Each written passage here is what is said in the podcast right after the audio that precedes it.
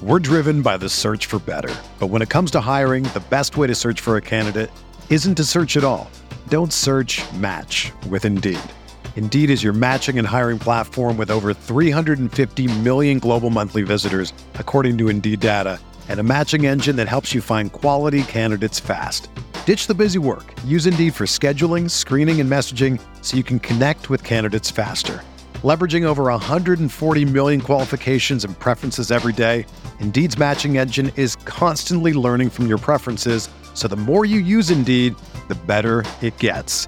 Join more than 3.5 million businesses worldwide that use Indeed to hire great talent fast. And listeners of this show will get a $75 sponsored job credit to get your jobs more visibility at Indeed.com slash BlueWire. Just go to Indeed.com slash BlueWire right now and support our show by saying that you heard about Indeed on this podcast. That's Indeed.com slash BlueWire. Terms and conditions apply. Need to hire? You need Indeed. From the Clark Ford studio in Oxford, Mississippi, MBW Digital proudly presents the Oxford Exxon Podcast. I'd say thanks for tuning in, but why am I going to give you a round of applause for something that you're supposed to do, to be frank? And now, here are your hosts, Chase Parham And broadcast school has really paid off. and Neil McCready. I deserve to be on TV. Welcome into Henry's Guys, presented by Comer Heating and Air, Southern Air Conditioning and Heating. On tonight's show, Chase Parham is joined by former Ole Miss walk-on football player John Williamson. Williamson is the bowling coach at Vanderbilt. He joins us after recently winning his third national title. Chase and John talk college bowling, the science of bowling, how it's unlike amateurs out on Friday nights at the lanes, and how Williamson went from Tim Corbin's baseball staff at Vanderbilt to one of the country's best bowling coaches. First, I want to tell you about Comer Heating and Air and Southern Air Conditioning and Heating, different names, same great products, same great people, same great services. If you live in Oxford, Batesville, Tupelo, or the surrounding area, get in touch with Comer 662 801 1777. If you live in Hernando, Memphis, Olive Branch, that area, get in touch with the people at Southern 662 429 4429. It's early May. You know what's coming. The heat is coming. Make sure that AC is ready to roll and ready to uh, to operate in uh, the deep South summer that isn't that far away. This will be the Friday Oxford Exxon podcast. The Oxford Exxon located Highway 6 West in Oxford. You can try to win box tickets to the series finale on May 13th against Auburn. Simply tweet at Oxford Exxon. Use the hashtag Rebel Ready. I'm coming to you from the Clark Ford Studios. Clark Ford is in Amory, Mississippi. 662 257 1900 is the number. Call it. Ask for Corey Clark. Tell Corey what Ford product you're looking for. He'll send you a quote within 15 minutes in business hours. It's right to the bottom line. There's no hassle, there's no haggle. You just get your quote. And uh, what you do with it is up to you. You can shop it around, of course, or you can do what I've done about five times now. What I recommend that you do, and that is hop into a Clark Ford. You will love the product. You'll love the service. Corey and the people at Clark Ford, they want to be your car guy. They want to be your truck guy. They'll prove to you what that means when you make the call 662 257 1900. John Williamson, other guests join on the myperfectfranchise.net hotline. Are you a displaced corporate executive? Are you wanting to put your career in your own hands? Are you an experienced entrepreneur wanting to diversify? If any of that applies to you, Andy Ludicky can help. He is a, a, guy who owns multiple franchises and businesses. He uses his expertise to help others find their American dream through a very thorough and free consultation process. So call Andy, put your life and your career in your own hands. It's 100% free. You have nothing to lose. Find your perfect franchise at myperfectfranchise.net or contact Andy at andy at myperfectfranchise.net. You can also call him at 404 973 9901. Here is Chase Parham and John Williamson on the myperfectfranchise.net. John Williamson now joining us on the My Perfect Franchise Hotline. John, appreciate the time today. Want to go into uh, a little bit of bowling, a little bit of background. Ole Miss grad. You've been with uh, Vanderbilt bowling for I guess almost twenty years now. At this uh, at this point, I, will tell you, you hooked me the other night. Like we've got a mutual friend. I knew you guys were playing in the uh, in the national championship, and I'm I'm a horrifically bad bowler. Bowler, you would laugh at me. Is it's it's pathetic on all on all ways, but I'll tell you, I turned on it and I, I, don't know that I would have said this. It's not at all a bad TV product. You can actually get into that a little bit as the games are going on, and it's uh, it's pretty good. Yeah, you know, I, I think it's interesting because there's a lot of people that uh, at first glance or first thought would say, "Yeah, no, I'm not that interested in it." But there's a there's an element of uh, anxiety that comes comes with it uh, that you really can't that you can't replicate. It's like having a free throw contest to win the basketball national championship. Essentially, what it is it's it's interesting too because while most people are really bad at it, most people have tried it, so they understand to some level. They know just enough with the sport to be dangerous and go, "Hey, I've bowled a strike. I've done this." There there is an element where in a lot of sports we can't relate to that whatsoever. That doesn't necessarily exist with bowling. No, you know, I mean, in some ways, it's like a blessing and a curse because you'll you'll get people to tell you that, oh, I you know I shot two hundred, so I'd beat like everybody on your team or whatever, and and you know it, it it, in that regards, it's it's kind of frustrating, but it's pretty. It's it allows people to get sort of hooked into it because they know enough that they can follow along where you know some of the other sports like lacrosse that have these complex rules that if you're not in the if you're not in the lacrosse world you don't have any idea like what the crease is and you know what the uh, you know you're like you, I know I'm, they're trying to get the ball in the net but I don't know that. And so with bowling there's enough people that have bowled that know the like sort of the the the idea of it. They get the idea of scoring how it works um, strikes are better than spares and you don't want to open.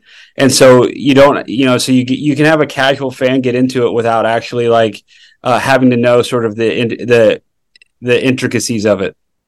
Yeah what got me was i haven't i'm not familiar enough with it to understand just how far ahead or behind you were as it was going on yeah. with the the you know the strikes, the double strikes in a row. Where I go, okay, I, I, remember this from kind of back in the day, but I can't quite tell you exactly where you're at. the The announcers did a pretty good job, though. I'll say the the the, the, the TV product was enough to to keep you pretty zoned in there at that point.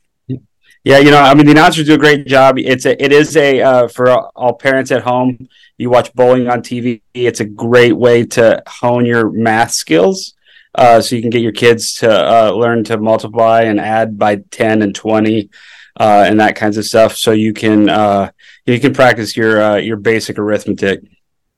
So you just won your third national title. You've been doing this for a pretty good while. Tell me, I, and I know a little bit. I, have done a little bit of background here, but you, how'd you get into this? I mean, what happened? How do you get to bowling? Because I would assume that was not where your uh, your plans were when you left Ole Miss. Is not. I uh, I I had I had I guess crashed and burned as a football player uh, thinking that I was going to become like the next great like football coach. And then uh, I got into working at Vanderbilt in the athletic department because I was I didn't really know how to get into being a football coach. But my dad worked in the athletic department at Vanderbilt, and there was a guy who worked in the fundraising office at Vanderbilt, and his name was Chris Wyrick he sort of felt pity on me, I guess, because he sort of saw this lost soul who just graduated, didn't know what to do. So he offered me an internship. And I took an internship with the National Commodore Club in August of 2002.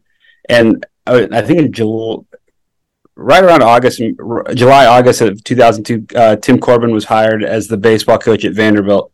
I went to his press conference. He's a very charismatic guy. He's he's he's engaging. He brings you in. He makes you feel important. And so I listened to this press conference, and I was I, I was just a recent college grad. I was you know not married, didn't have kids.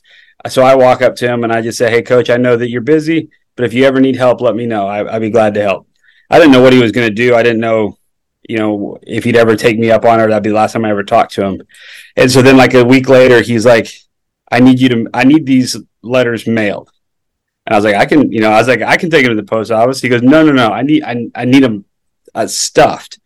So I was like, he's like, do you think you can do that? And I was like, sure. And so then he brings me like 800 letters that needed to go out to like every high school in Tennessee, every high school in like Alabama. I, I mean, I don't know who all it went to. So I spent an entire weekend just folding and stuffing these envelopes and I and I brought him back on Monday and I said, "Here you go." And he was like, I guess impressed that I did 800 letters or whatever. I mean, I had paper cuts for days uh, doing that, and then he hired me as the as the as his ops person in December of 2002. I worked with him for two years, uh, sort of learning the ins and outs of NCAA stuff, learning the ins and outs of recruiting. uh, Vanderbilt baseball starts taking off. We go play the Super Regional in Texas in 2004 and get and get beat. Uh, at that point, I'm trying to get out of uh, the grind of college baseball. College baseball is a is um, I mean it, it is hard. I mean you go from January to June nonstop. eh, You know, no days off. It's just constant. And so I was like, burnout. I want to do something different. And in the spring of 2004, they have a announcement at Vanderbilt that they're starting a bowling team. I uh, did not know that because I was in the grind of baseball, uh, and like all I sort of new sports and Olympic sports, they didn't pay the coach very well, and so uh, I go out bowling uh, with some department people right before I'm getting ready to leave. I was looking at taking a job in fundraising at the University of New Mexico, and I was like, going to go out for an interview. I was pretty much that's what I was going to do. I was going to be a fundraiser. So I go bowling, and I'm a pretty good recreational bowler. I'm not a very good bowler, but most people would say, "Wow, you're pretty good." And so they go back and tell the guy that's leading the search that I'm this really good bowler. He comes and asks me, finds me, and he's like, "Are you a really good bowler? I hear you're a really good bowler." And I was like, "I am," and I didn't know what he was talking about. And he's like, "Well, have you thought about being our bowling coach?" And I said, "No, I've not." And uh, he's like, "Well, you should think about it." And he was he was hoping because they couldn't find a coach. They couldn't they they couldn't they they'd interviewed all these people, couldn't find one, and he was hoping that he could like I guess end the search. Uh, it was by that point it was sort of the end of August. Uh, school had started, and they wanted to start the team. So I thought that this would be the opportunity to be the head coach of a Division One program without having to sort of toil through the ranks of being an assistant, moving from place to place. My family's from Middle Tennessee, so I was like, I, I get the best. I get the best of all the worlds, and the benefit was is I get to be anonymous. I don't, I- you know, no one's gonna know who I am. No, like when you go and eat with, you know, if you were Lane Kiffin or you're Mike Bianco or you're Tim Corbin and you go to a restaurant, you're gonna have all kinds of people come up and talk to you, and it's and it is not something that you, that if you're not used to or don't like, it, it's a very unnerving thing to do. And so you have lots of people offering opinions and that kinds of stuff. And so like for two years, I was we would go eat with Coach Corbin. He he's much he was he got out much more for lunch and stuff at that time because he was uh, not as famous as he is now. And so and so that's unnerving. And so I was so I was like, I don't want to be this co- I don't want to be this Olympic sport or this revenue coach. I want to you know I want to find something that's anonymous that I can do. And so I thought this is like the benefit. This is like the best of everything. So Coach Corbin helped me put together a packet. I uh, gave it to the to Brian Reese, who was the director of the search, and it was basically just how I thought that I would learn bowling faster than someone would learn NCAA and recruiting. It was a new sport from the NCAA in 2004, so they had one championship. Uh, they interviewed a few more people. They came and they asked me if I wanted. I didn't even really interview for it.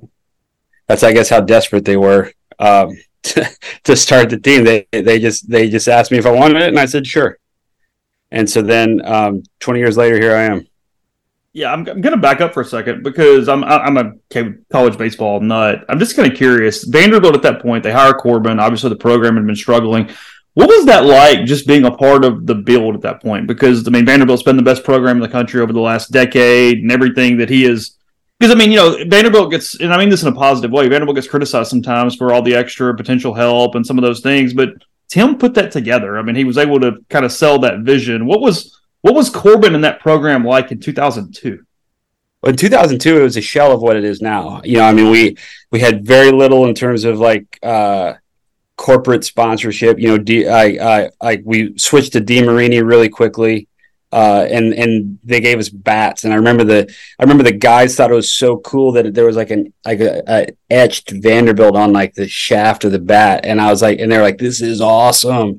You know, we we you know we had we had to like we had to like monitor like batting gloves. You know, like we could we couldn't just give out pairs of bat. I'm sure now they you know they could have one for every bat if they want. But like back then, we were like, "Are you sure you needed new batting gloves?" You know, like we just had to. I mean, everything was everything was just um, um minuscule of where it was now.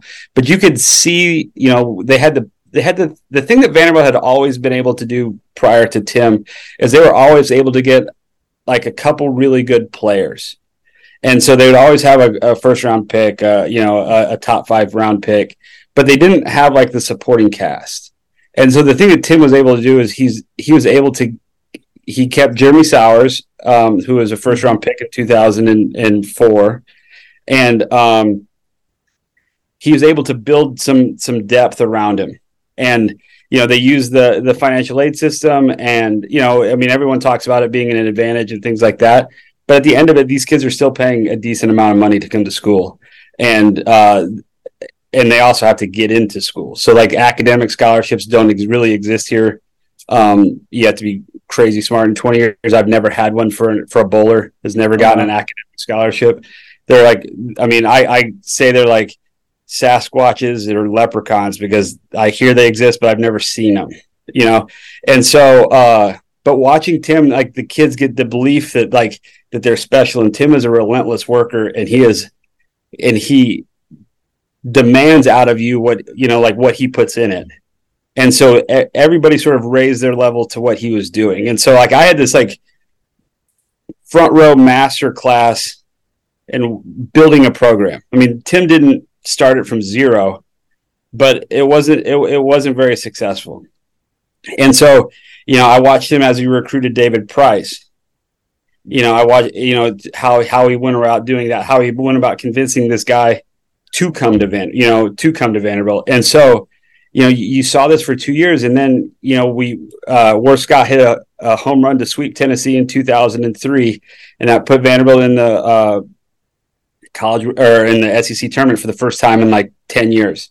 And so that sort of started a little bit of momentum. And then 2004 come and we're and we were pretty good uh, beat Virginia at in a regional at, at, at UVA, and then we go to te- Texas and just get the doors blown off us uh, by the Texas na- eventual national champion. But you know, you you for two years you just saw this guy do that, like do it, and like you know, when I played football, the coaches are so far removed in some ways from the players, like you don't have that sort of daily interactions and things like that. So I didn't. I, that was the first time I've ever got to really see it, and so you know when when they gave me the job and they offered it like i really and truly felt like i could build this because i watched it i watched it from its i didn't know where i was going to go with with tim and that kind of stuff he had been uh he had been you know i guess wooed by lots of other like powerhouse schools i had no idea if he would just leave or whatever but he stayed and i just but i watched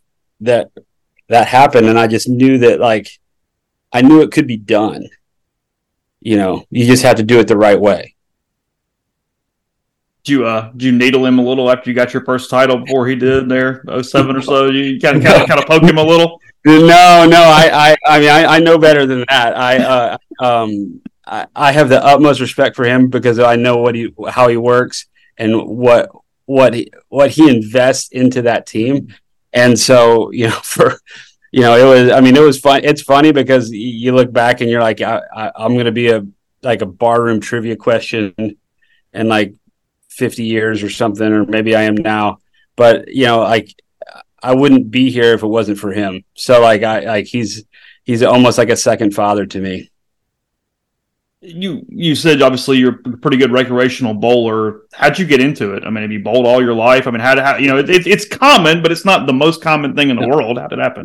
so when I when I was playing football in college, uh, I had some friends that I guess were uh, probably not the at, at, that time they, they've turned into be uh, like fine upstanding citizens but at that time they um, didn't necessarily have to have jobs and that kinds of stuff and there's a bowling alley in nashville that uh, had five dollars all you can bowl on wednesdays and so being sort of broke college kids I would go work out at my high at my high school, and I would meet them there, and we would bowl from like 9 a.m. until 5 p.m.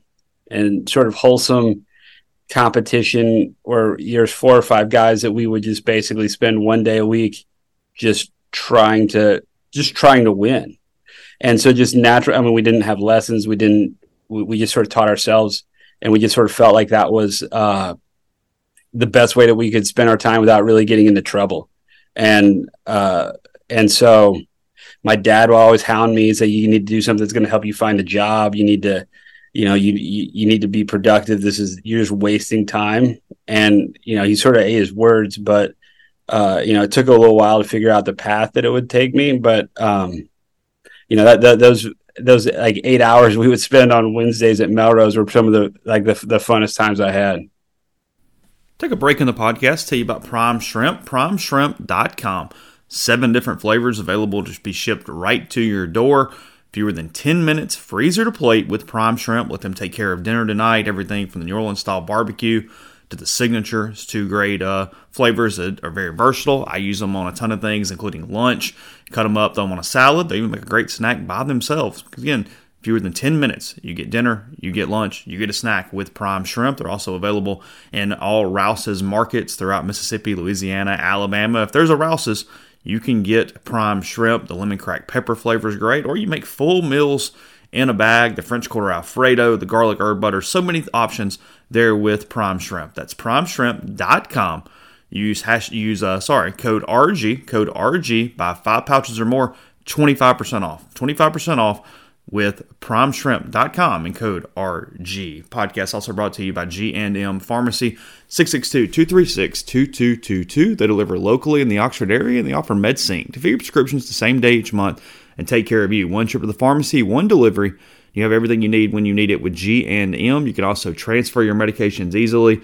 To do that, you give them a call. One call, they take care of the rest. So whether that's Holly Springs and Tyson Drugs or G&M in Oxford, that's 662 236 2222. Podcast brought to you by the Ole Miss Athletics Foundation. If you're ready for the Grove, join them at Vaught Hemingway Stadium this fall for the 2023 football season. Order tickets now to participate in the seat selection process. To explore seating options, visit OleMissTix.com or call them at 662 915 7159 to help lock the vault today. 662 915 7159 five nine. Podcast brought to you by Northeast Spark, N E S P A R C. Two packages: the Ignite, the 100 Mbps, or the Blaze, the one gig that powers the Clark Ford Studio. Your hometown team bringing you world class broadband. That's nesparc.com. 662 238 3159. Phone service, parental controls, network security, a wireless mesh extender, and much more. So call the office for details and get the best internet in Lafayette County. Again, that is 662 238 3159 nine. Kemp Alderman will be making a public appearance at Style Assembly on the square in Oxford on Mother's Day. That's May 14th from 1 to 3 p.m. Stop by to hang out with Kemp, get autographs, take pictures, ask questions in a personal one on one setting. It's all free, and there will also be a limited number of posters available on site for him to sign if you don't want to bring your own merchandise. Speaking of Mother's Day, it's just around the corner. Let the ladies at Style Assembly help you find mom the perfect gift, whether it's clothing, jewelry, shoes, purses, sunglasses, or a gift card. They simplify the process with Wishlist. Just have mom fill out a list at the store or over the phone, and Kate, the owner, and her team will keep it on file. So you have to do is call, stop by, choose something off the list, get the exact thing down to the color and size that mom wants. They'll even gift wrap it for free. It's perfect for Mother's Day, graduation, birthdays, anniversaries, and other, any other special occasion. They also ship straight to your door. So stop by the store on North Lamar next to Blind Pig or call them at 662 638 3163. You can also DM at Shop Style Assembly on social media to place an order. And then, last but definitely not least, spring is here and it's time to refresh your outdoor spaces. Heavenly Sunshine Property Services is your go to for professional power washing. From your home's exterior and sidewalks to your deck and patio, the team has experience and equipment, equipment to get the job done right with the advanced power washing techniques and attention to detail. They can remove dirt, grime, and mildew to reveal a fresh and clean surface. Heavenly Sunshine Property Services has been serving the Mid South for over four decades. Their full service commercial and residential property maintenance includes power washing, soft wash roof applications, facade cleaning, and window cleaning. So contact Heavenly Sunshine Property today and get a brighter, cleaner outdoor living space. Visit the website at heavenlysunshine.com or give Sandy a call at 662 342 1203. 662 342 1203 to book your free estimate today. Use code MPW10 for a 10% discount. How'd your dad react when he found out you're going to be the bowling coach? At first, he didn't believe it because uh, he thought that that was that that they were either dumb for hiring me or I was dumb for taking it. I'm not sure which one. Uh, but you know, he'd been in the athletic department for like 15 years at that point, and so he was just sort of like, "Well, if you're going to do it, like you know, like you, you need to do it. And so, you know, he's been uh, nothing but supportive since. But at the very beginning, he was like, I don't think this is a good idea. It's it's very common for a first year program, an early program to struggle. I think I've read you guys went twelve and sixty nine or something in your first season. How do you recruit? How do you build a roster? What does recruiting look like in bowling? You know, I, the the first team we ever had was students on campus. So I put an ad. I got hired after school started, uh, and we need and we needed to start in the fall. So I put an ad in the newspaper, and we had ten we had ten young ladies show up, and that was our first team. We didn't have a tryout. We didn't have anything. We were just I I thought we were gonna have all kinds of people show up, and we had ten. So that was our team. And so uh, when we were recruiting that first year, you know, I got I got lucky because the very first the day I got hired, I got an email from a guy who was like, "You should check out this girl in New Jersey," uh, and her name was Karen Greigel, who ended up being our first uh, commitment, our first coach. She's the head coach at Monmouth right now, but she was like a New Jersey state champion, and she, you know, she was a really academic oriented person. They're like, you should look at her. And luckily for us, bowling, it, I mean, it's still to this day, but it's not as fast recruiting as other sports. So, you know, if, if we were today and you were in volleyball, like we, Vanderbilt announced it's starting volleyball, but we're not starting until 2025 because their mm-hmm. the recruits are so far out in that sport. And so for us, we're still sort of year of. So like we're, you know, we're, now we're recruiting 2024s, and so uh, there's a bunch of kids that were were that weren't uh, committed, affiliated with the institution at that time in September so I just started, I just got on the internet and we started contacting people and we started just ha- just basically telling them don't worry about what's happening now. Like like these are general students, they you know like I appreciate what they're doing but like they're not bowlers. They wouldn't even they wouldn't classify themselves as bowlers. And so, you know, so that was basically our message and I signed 5 kids the first year and I'd never seen one of them throw a ball in person. So, oh, wow.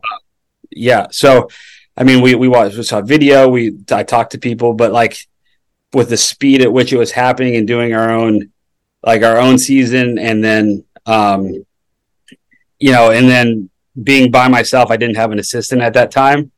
Like, there's really no way for me to like go recruit and also do things that the, you know it just didn't work. So I, I you know, looking back on it, I'm kind of like that was pretty naive of me to think that like these five kids are going to work out. Uh, but you know, they they sort of laid the the groundwork. They they listened to sort of the idea and the message of what Vanderbilt could do, and uh, they they bought into it without it without uh, any kind of like proof. There's obviously a very competitive level prior to college. I mean, you mentioned when you and I were talking before we started the show about U.S. Junior Nationals or whatever's going on. What is what is the profile of a of a bowling recruit? Have they played nationally competitive for a while? I mean, how many are just you know? Do you ever come across some that are just really really good recreational? I mean, like what is the profile or the pattern here? So the so the the, the way it's becoming now is that uh, there's a there, it's like an AAU kind of circuit. There's a Storm Youth Challenge. There's a bunch of national events that sort of that these kids go and they it's like once a month they'll, they'll, they'll they sort of crisscross the United States going to, and so some of these kids right that are coming out right now are extre- like extremely talented from a from a just a, a tournament base. They they traveled the country. They understand that uh, center to center is different. They understand that like region of the country, like sort of environment issues can can sort of change like how things play and that kinds of stuff. And so, um, you know, so they're they're so far more advanced now than they were 20 years ago. And that's just because of the the like bowling is like is sort of light years catching up to some of these other sports in terms of uh out like outside tournaments. And so most of the kids have probably played from I mean they come in as they're 17, 18 years old. Uh most of them have been bowling for anywhere from 14 to you know, some of them started bowling when they're three. So like, you know, so they've been 14, 15 years of bowling. Uh, you know, their parents have done it typically or grandparents have got them into it. Some people get into it by a birthday party, uh, you know, when they're younger and then they just sort of start doing leagues and then that sort of takes off from there. But, you know, these kids are, uh, you know, it, I guess like all sports, you know, you sort of think that like only the footballs and the basketballs and the baseballs have these like, sort of national things but i you know you get into it uh, and and there's a it's not as large in terms of numbers, but they're just as serious as some of these other sports. Are you? Is it mostly? I mean, obviously you're seeing scores. You mentioned video. I mean, is it just how good they are from a competitive level, or are you noticing things fundamentally that can improve them? I mean, how, how do you sort of evaluate a prospect? Yeah, I, I, mean, it's it's it's all of those things. It's you're looking at them like there's some kids that are fundamentally just better, and they have they have they have skill sets. So it's if you're looking at like a baseball pitcher, they have spin rates on their on their balls that like some of those things that you you can't like you can't teach it. Like they just have it. And so there's some kids that that just that can get revolutions on a bowling ball that that that you can't do that you can't teach. And so those kids are obviously like like checks. And then you like then you watch body language and you watch how they interact with people. So their coach, their dad, their mom, whoever's working with them. Uh, you know, I, I I personally like to see people when they struggle, so you you can see how they're to re- react if if it's not going well. Um, you know, and, and so you take all this stuff in and then and then you try to get them on, on campus and sort of see how they fit. And for us, it's all it's really all about fit more than it's about anything else. Like, will they fit into what we're trying to do? Will they fit into like like was you know sort of like are they more interested in themselves? Are they more, are they are they more interested in Vanderbilt? Like, like you know that kind of stuff. And so uh, you know, so we, you know, we have a pretty good success rate when it comes to recruiting. We're not hundred uh, percent in terms of like we can offer kids and they'll say no. Uh, it's not the easiest place to come to school, but you know, there, there's a there's a segment of the population that likes it. There's a segment of the population that wants, um, you know, what like sort of what we're offering. And now that we're, you know, now that we've had three national championships, you know, it's it's one of those things that people can see that they can win national titles. They can they can go to school and and you know for the most part you're not going to become a professional. I mean you can bowl professionally, but it's very hard to have that be your sole income. And so you know we try to offer the idea that they can become a nurse, a teacher, or whatever, and they can they the women's tours in the summer. So uh, if they have a, if they pick the right job, they can you know they can hit the 14 stops in the summer you won a national title pretty quickly inside three years or so. Once you uh, once you got started, was it the recruiting class? Was it once the record improved? Where did when did you realize, hey, there is a real viability here that this is you know something that's going to work? Well, it's interesting because she's my associate head coach now, but Josie Josie Earnest at the time, Josie Barnes now, uh, she was like the best player in the country, uh, and she was 16 years old. She was competing at the U.S. Amateur Championship. I think she finished like sixth or seventh as a high school junior. And so I just sent her a letter. I was like, why not? You know, that was the, that was the first year we had a, uh, first year we had a, like we had a team. So she was looking at the 12 and 69. She was looking at our, our team averaging like 175. Uh, and, and I kept just hounding with her that like things will be different you know, and then we get our first we get our first uh, five recruits in camp uh, on on campus, and we go to the NCAA tournament in our in their first in their freshman year, and so then she's starting to see that like that's gonna that things will be different, and so then she decided to come.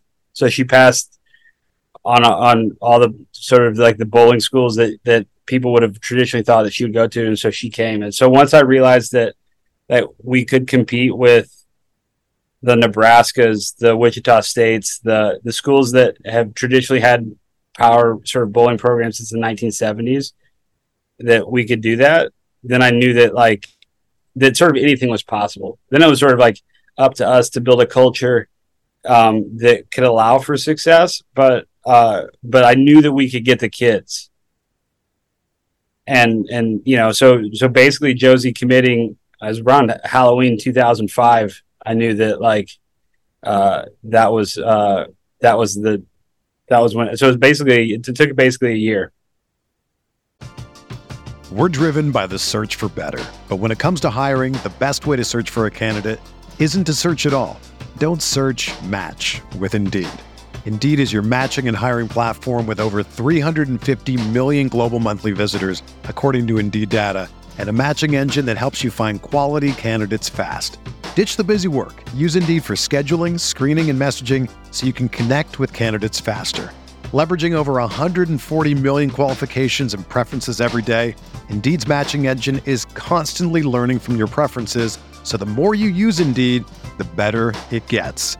Join more than 3.5 million businesses worldwide that use Indeed to hire great talent fast. And listeners of this show will get a $75 sponsored job credit to get your jobs more visibility at Indeed.com slash BlueWire. Just go to Indeed.com slash BlueWire right now and support our show by saying that you heard about Indeed on this podcast. That's Indeed.com slash BlueWire.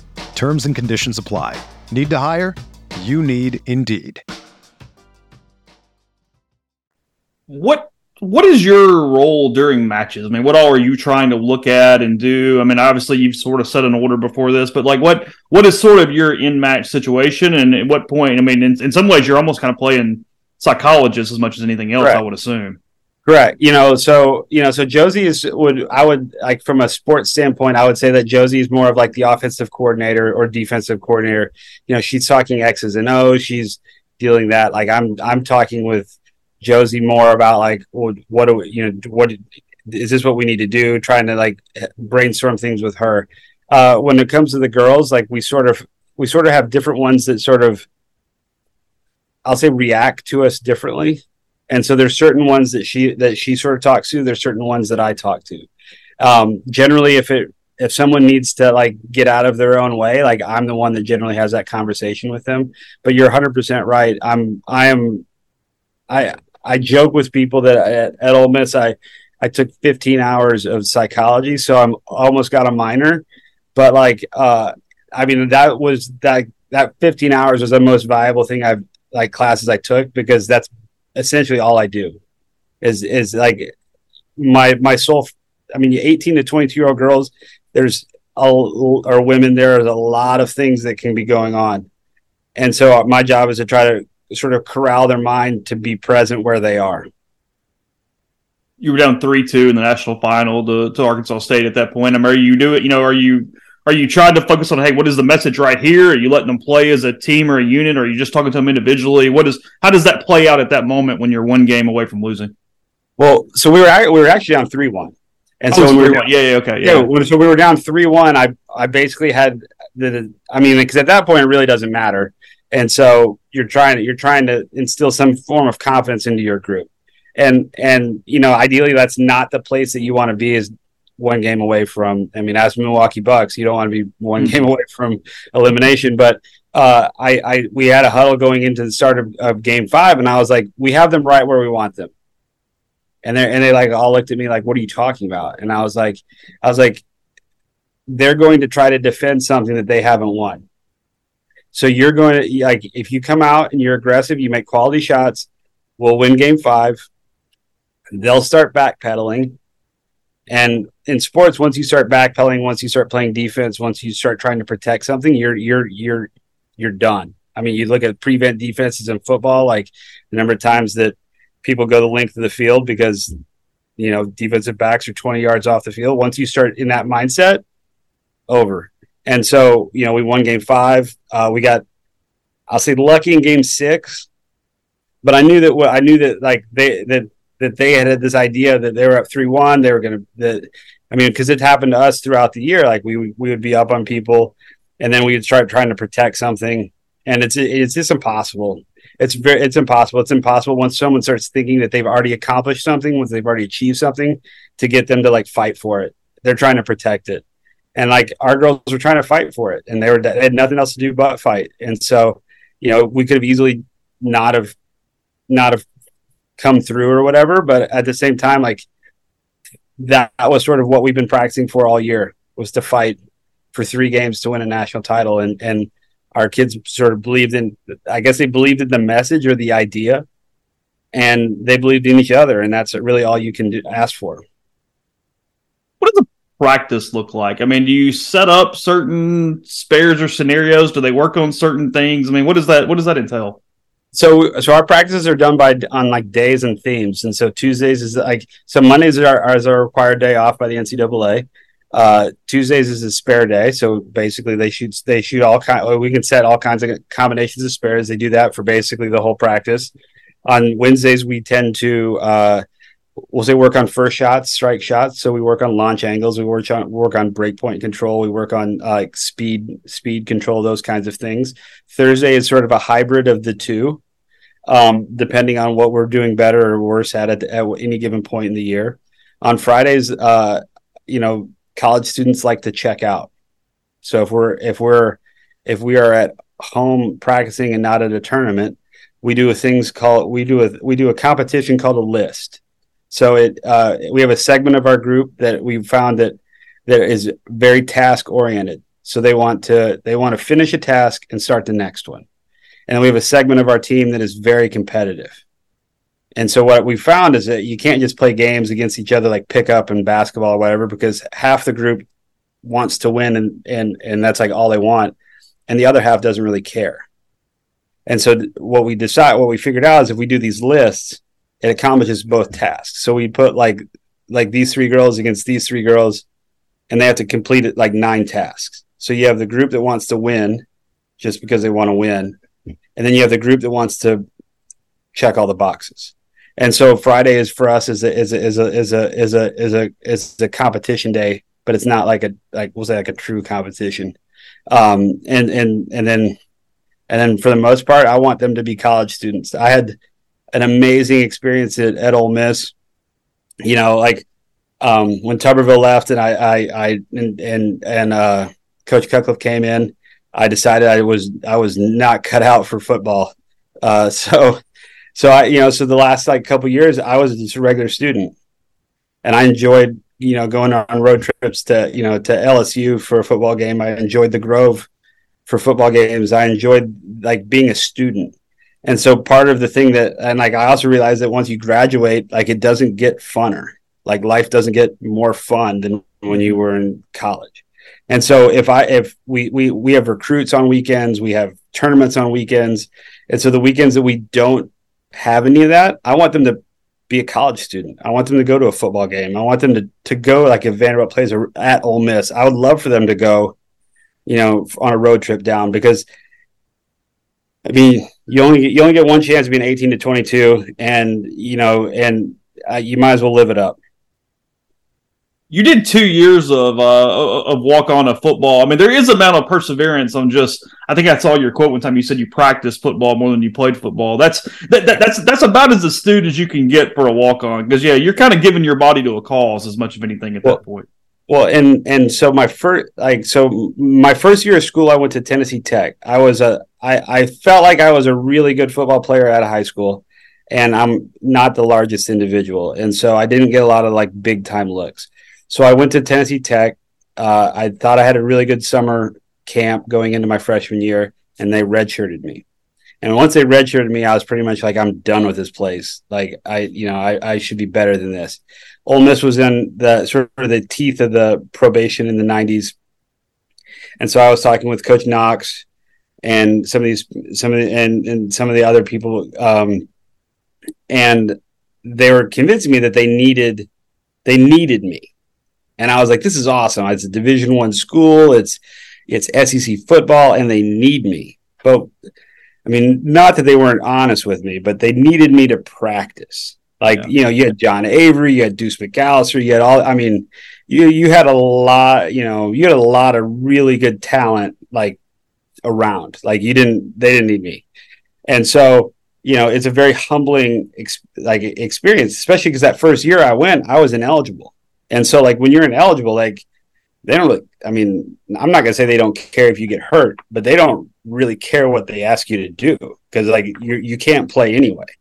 And so like we would do tackling drill or we would do I was do offensive drills with the linebackers and we weren't allowed to lower our shoulder like when we would get make contact because that could hurt them. Yes. you know, so we would just I mean it was we would just get absolutely just just bulldozed by people. And you know, and I loved every minute of it. And you know, and then I had a pretty good Grove Bowl, first Grove Bowl, had a lot of catches in that. So um, I was pretty stoked going into the fall of 98. The fall of 98 didn't go like I thought it was going to. And then coach, I talked with coach Knox about becoming a student assistant because I knew that that was sort of where I was going to, I was going to be a coach. I wasn't going to the NFL. and then they left for Auburn. And so then I was sort of left with this idea of like, I don't know anybody in the new coaching staff, and I'm 21.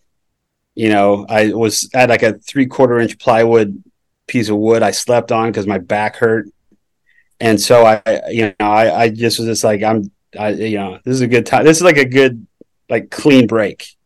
And so, um, but yeah, I mean, I, I mean, practicing, I mean, the guys on the team are awesome. I mean, that was the thing that, that was the thing I missed the most. And that's sort of the reason why, excuse me, I, I, I, I like being on like the bowling coach is that there's a camaraderie with a team that you don't get in real life. Like you, you don't, you, not everybody's going the same direction. Not everybody has the same goals. Not everybody has the same desires. And when you're on a team, I remember, go, you know, we went to the music, uh, the the Motor City Bowl, and played Marshall or whatever, and like that was, uh, you know, but everybody going up to that point had a, had a sure this is like let's go bowling, and like that was the goal of the team, and and and to be part of something that like that, like you you just can't buy, and so, you know, that was the when I when I got out and I'd worked in fundraising for a few months, and I got with Coach Corbin and I worked with him for two years. That's what the Vanderbilt baseball team was. It was a group of guys that was going for a single goal.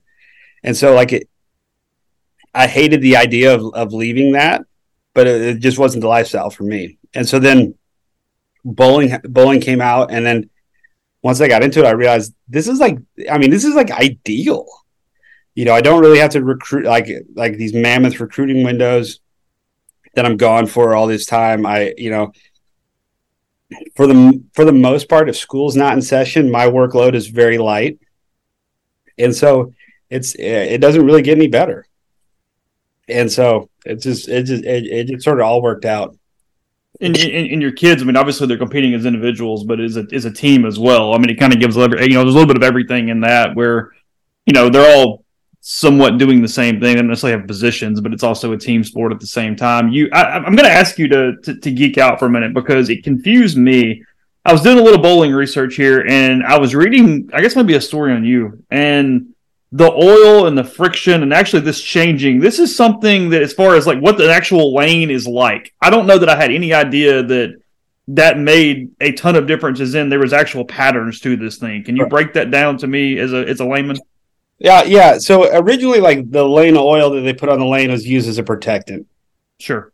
And so um, you think about like the friction that would be caused over and over again from wood lanes, you would burn like you'd burn a hole in it um, over time. And so they put this this thin layer of oil over the top of the lane, and then at some point, I'm not even sure when, they realized that like the shape of the oil will affect how you play or where you play. And so when they did that, um, you know, th- then it started getting a game of moving left and right and things like that. And so when you think about a ball going down the lane, um, think about like your tire going through like the rain on the road. As it goes, as your tire turns down the lane or down the road, it's picking water up and it's dropping it. It's picking water up and dropping it. And it's the same thing that a bowling ball is doing to the oil. And so it as the ball goes down the lane, it manipulates the oil pattern. And so and so and as the the more the more ball goes down, we'll say the drier it gets there because the oil's gone away. And mm-hmm. so when a ball like when you watch a TV the TV show and the ball hooks. So when the ball's sliding going straight, it's in the oil. And just like when you're when you're in ice or, or snow or whatever, and your tires are spinning because it's it it has no friction because it's on ice. As soon as it hits a dry spot, that's when it's going to jump. And so when you're watching the bowling ball go down the lane, it's sliding through the oil, and then once it hits a dry spot where the oil's not, that's when it checks up and goes towards the pocket.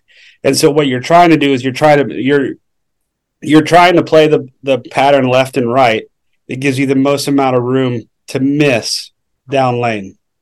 Because unlike unlike unlike throwing strikes like where you, you can just wear the outside corner out, like bowling isn't a sport where you're that accurate. Like you're trying to get accurate within like this this much.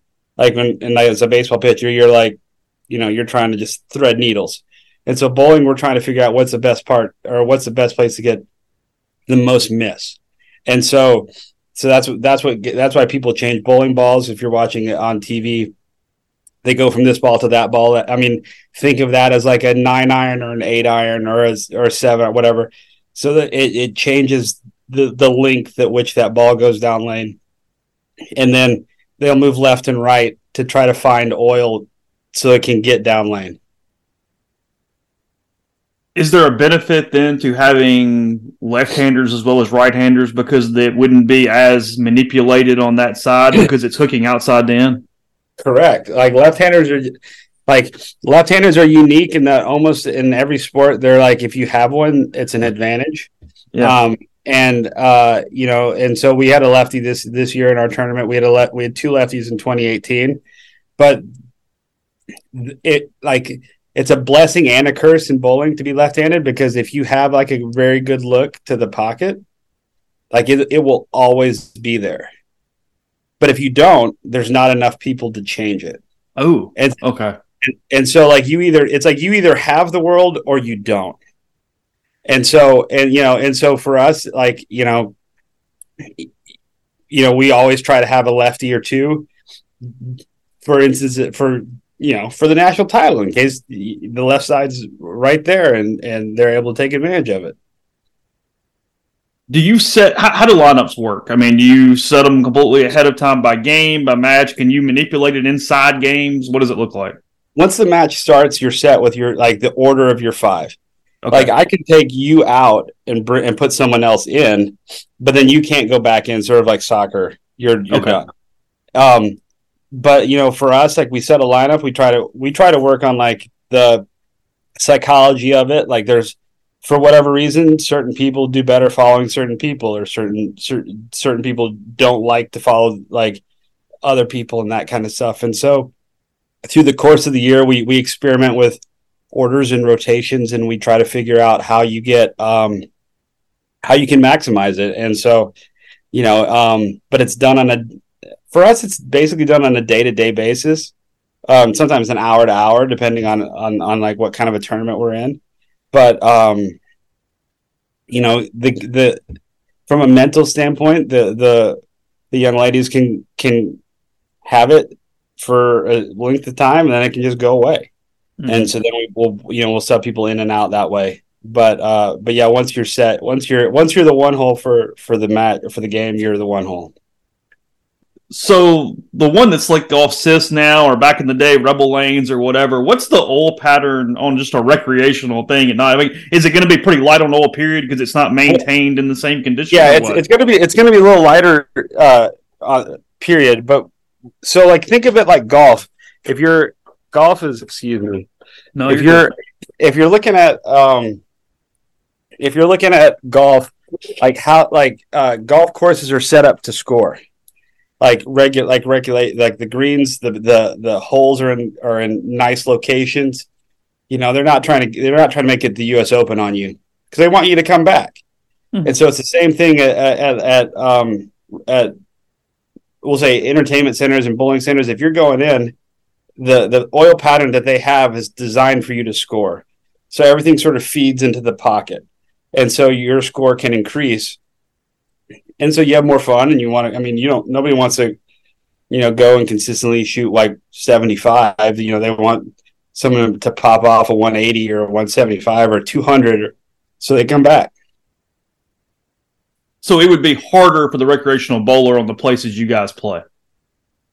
the oil patterns are not yeah so the oil patterns are not designed to score so what would end up happening is is that as a recreational player you wouldn't strike as much which would then force you to to spare and then most people aren't gonna i mean it's like chipping in golf like if you don't practice it you're not gonna be good at it so if you're not if you're not practicing spares you're gonna have a lot of opens and you'll probably shoot in the 100s to 120s Okay. And then, I mean, I guess though, i mean be what you're, you- you're, that's the benefit to those events. You talk about recruiting where you go and watch all the best players. You know that there are own lanes that are correct for what you're doing. I mean, it, it takes a lot of guesswork out versus just going down and watching the the prodigy in nowhere Iowa play play on some. Yeah, so so so the lanes that we're the the oil patterns we bowl on are called are are sport compliant. So they're sport okay. compliant, and then there's just right, and then there's just regular. And so, um, yeah, so when when the tournaments we go to are sport compliant, uh, like like when we're talking about moving left and right and things like that with your feet, like the moves are a little different on a on a house on a house shot than they are necessarily on a on a sport pattern. So like, um, you know, so the more experience you have with the sport patterns, the more familiar you are with moves and things like that, which would allow for more success in college. If you haven't bowled a lot of sports pa- sport patterns, you, you can still have success in college, but it's going to be a little harder because your learning curve is going to be a little little steeper where's the sport nationally compared to to when you started? I mean, more programs, more competitiveness. I mean, what have you sort of seen that transition? Uh, Vanderbilt was the 42nd school that sponsored uh, women's bowling. So it, it takes 40 to have an NCAA championship. They had an NCAA championship in April. So we were like the uh, 42nd. So there's another school that added basically in 2004. Um, and now there's, I believe, over 100.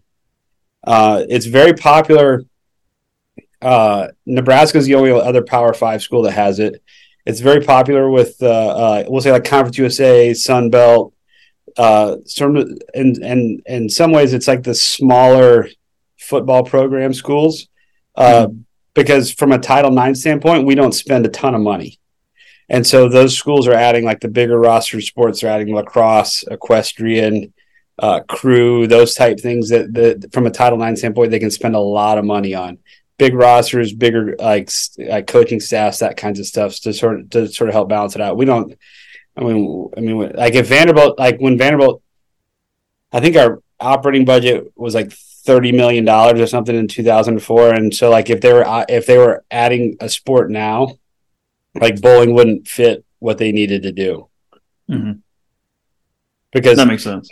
And like, like part of the reason that they ended up going with bowling is because they they just wanted to add a sport for uh, Sears. Like t- I guess it was the Sears Cup at that time, the Capital One Cup now. But they uh, they looked at uh, gymnastics, they looked at volleyball, they looked at softball.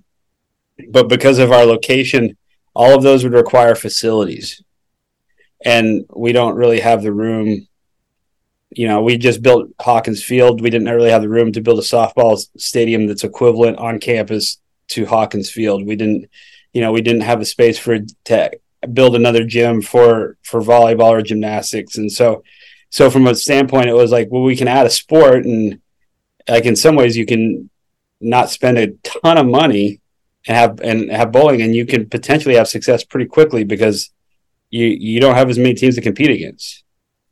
So um, that's sort of that's sort of how it, uh, I, from my understanding, how it got picked up.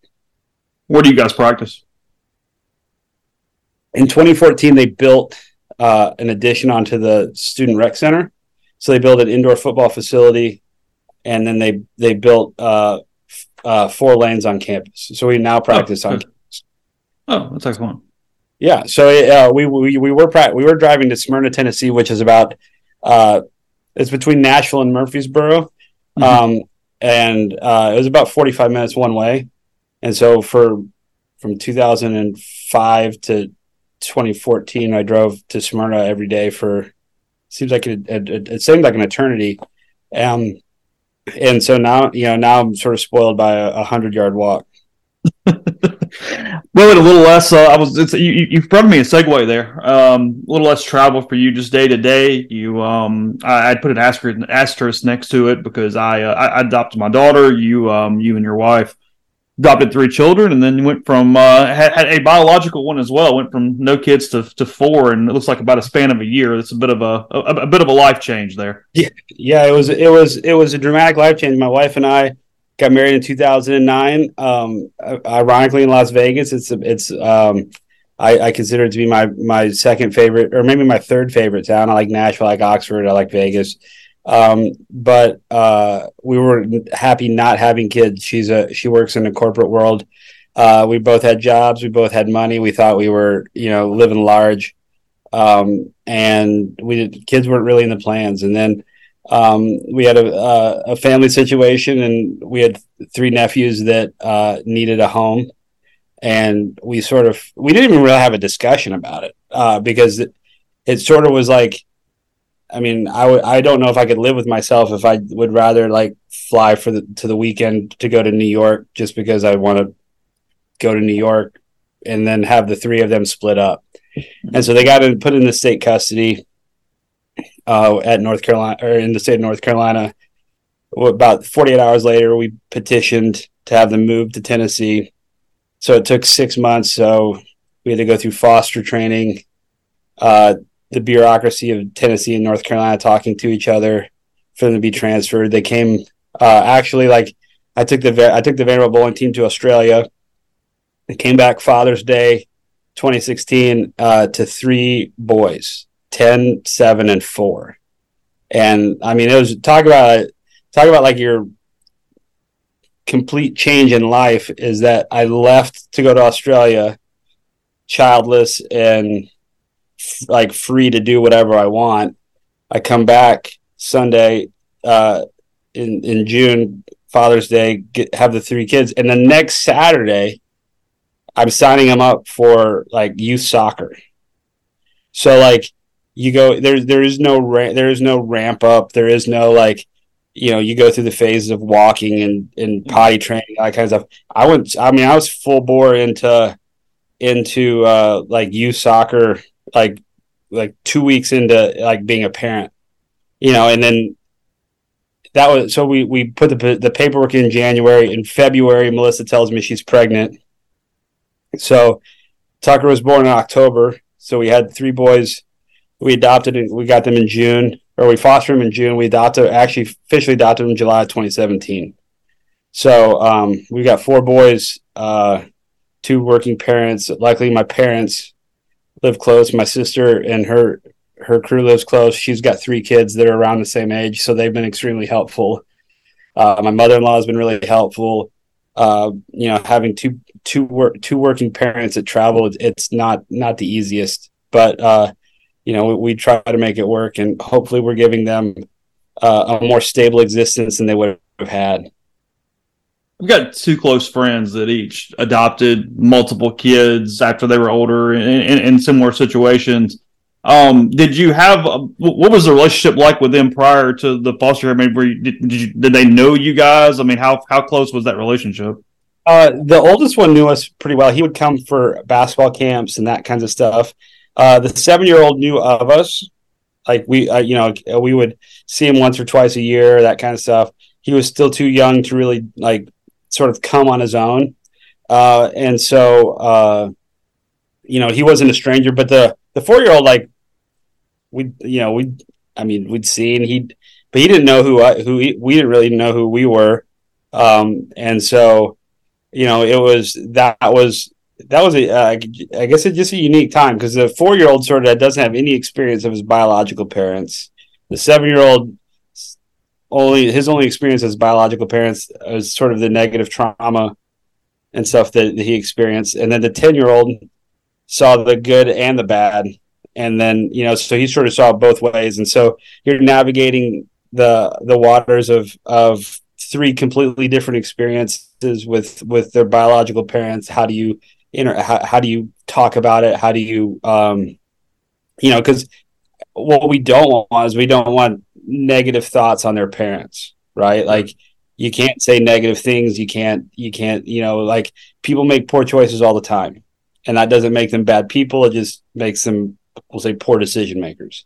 And so for uh, and so for us it's like we're doing the best we can to navigate them from now to 18 and then you know when they're 18 they can figure out sort of what what it what takes for like uh, what steps they want to take. But like we're trying to arm them with information and knowledge that will allow them to make the best choices when they're 18 but you know they you know it, it, it was it was interesting because when we had Tucker the first the first time I was when I first it's when I first realized that the ten year old was smart enough that he couldn't call me Uncle John anymore, and so because he thought that would be too confusing to Tucker, mm-hmm. so then he starts oh. calling me Dad.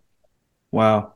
you know, and so like, and so like, I, I mean, to this day, I, I don't, re- I, I, we don't really have those discussions because I, don't really think there'd be an, like, I don't think it'd be an honest, like, I don't think he'd be like, oh, I, I, I don't or whatever, but like, I don't really know like what he, like what he views me as.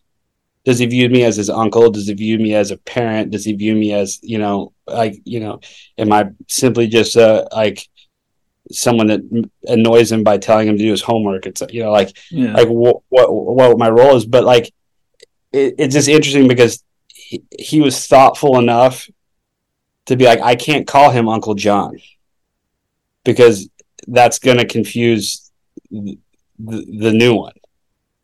And so, you know, so he just started calling me dad.